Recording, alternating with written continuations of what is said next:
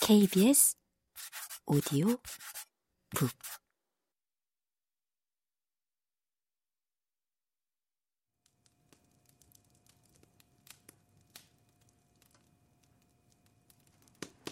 아, 정말 수수께끼 같군. 내가 논평했다. 자네는 이게 무슨 뜻이라고 생각하나? 나한테는 아직 정보가 없어. 정보를 얻기 전에 가설을 세우는 것은 크게 실수하는 거야. 은연중 가설에 맞춰 사실을 곡해하게 되거든. 사실에 맞는 가설을 세우지 않고 말이야. 하지만 우리에겐 편지가 있어. 자넨 그 편지에서 무엇을 추리할 수 있겠어? 나는 필적과 편지지를 꼼꼼히 살펴보았다. 아, 이것을 쓴 사람은 아마 부자일 거야. 내가 의견을 말했다. 나는 동료의 추리 과정을 애써 모방하려고 했다. 어, 이런 종이를 사려면 한 묶음에 하프 크라운 이상 줘야 할 거야. 종이가 특이하게 아주 질기고 빳빳해. 특이하다. 바로 그거야. 그건 영국제 종이가 아니거든. 불빛에 잘 비춰봐. 그의 말대로 살펴보았더니 종이결에 EG, P, GT라는 문자가 인쇄되어 있었다. 그게 뭐 같아? 홈즈가 물었다. 메이커 이름인 게 분명해. 아니, 이름의 머리 글자라고 해야겠군. 천만에. GT는 회사를 뜻하는 독일어 Gesellschaft의 약자야. 회사를 영어로 CO라고 줄여 쓰는 것과 같지. P는 물론 종이를 뜻하는 독일어 Papier의 머리 글자야. 그렇다면 이 G는? 어디 대륙 지명 사전을 좀 뒤져볼까?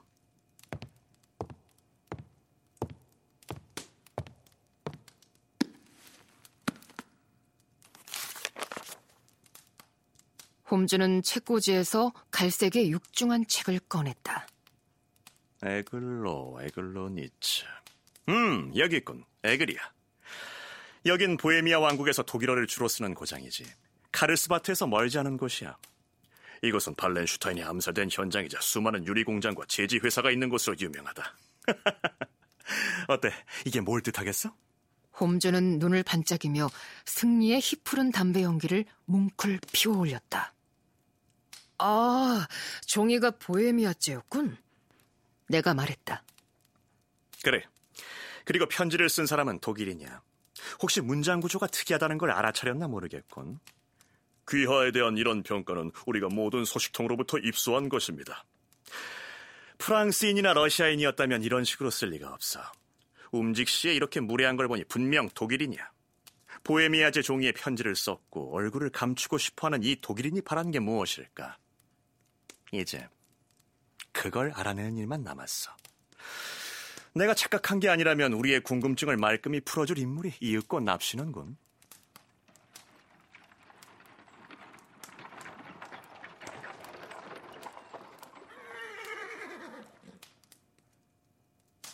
홈즈의 말과 더불어 날카로운 말발굽 소리와 마차 바퀴가 연색에 쓸리는 소리가 들리더니 곧이어 와락 잡아당긴 초인종 소리가 다급히 들려왔다.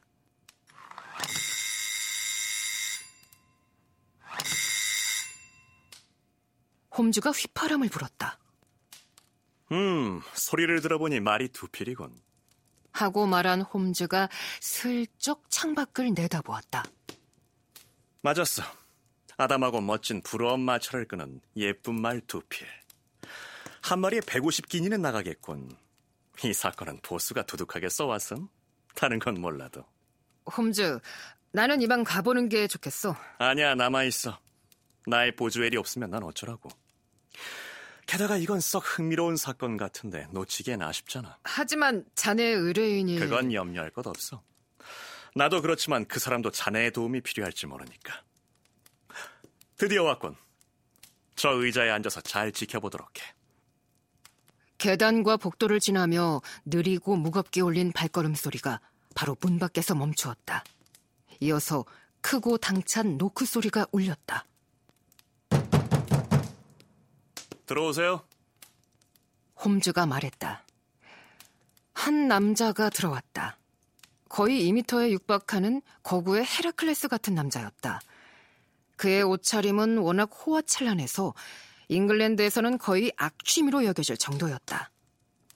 더블 버튼 외투의 두 소매와 앞자락은 밖으로 접혀서 육중한 아스트라한 모피털이 드러나 보였다. 어깨 위로 넘긴 군청색 망토는 불꽃 같은 빛깔의 비단 안감을 댔는데 눈부신 에메랄드 하나를 박은 브로치로 목 아래 망토를 여며서 고정해 놓고 있었다. 종아리까지 올라오는 부츠는 위쪽 테두리에 화려한 갈색 모피를 대서 전체 겉모습에서 풍기는 야만적인 화려함을 완성하고 있었다. 챙이 넓은 모자를 손에 든 그는 눈 주위와 광대뼈까지 가린 검은 바이저 마스크를 쓰고 있었다. 그가 실내에 들어서면서 한 손으로 마스크를 추스르고 있던 것으로 보아 이제 막 마스크를 쓴 게 분명했다. 두툼하니 두드러진 입술, 결연한 데서 나아가 완고해 보이기까지 하는 길고 곧은 턱. 마스크 아래로 드러난 이런 얼굴로 볼 때 성격이 강인한 남자 같았다. 내 편지 받으셨습니까? 그가 굵고 거친 음성으로 물었다. 분명 독일어 말투였다. 내가 방문하겠다고 말씀드렸습니다만 그가 우리 두 사람을 차례로 바라보는 것으로 보아 누구에게 말해야 할지 모르겠다는 눈치였다. 앉으시죠. 홈즈가 말했다. 이쪽은 내 친구이자 동료이고 의사인 왓슨입니다. 내가 사건을 해결하는 데 이따금 도움을 받고 있죠. 성함을 여쭤봐도 될까요? 폰 크람 백작이라고 불러주시오. 나는 보헤미아 왕국의 귀족이오. 그대의 친구인 이 신사는 그지없이 중요한 문제에 대해 내가 믿고 말할 수 있을 만큼 신의와 분별력이 있는 분일 줄 압니다. 그렇지 않다면 마땅히 그대와 단둘이 얘기하는 것이 좋겠소. 내가 떠나려고 일어서자 홈즈가 내 손목을 잡고 다시 나를 의자에 앉혔다. 우린 같이 하지 않으면 안 됩니다. 내게 하실 말씀이라면 뭐든 이 신사에게 말해도 좋습니다. 백작은 떡 벌어진 어깨를 으쓱해 보이고 말했다. 그렇다면 사연을 말씀드리기에 앞서서 두 분께서는 앞으로 2년 동안 반드시 비밀을 지키겠다고 약속하시오.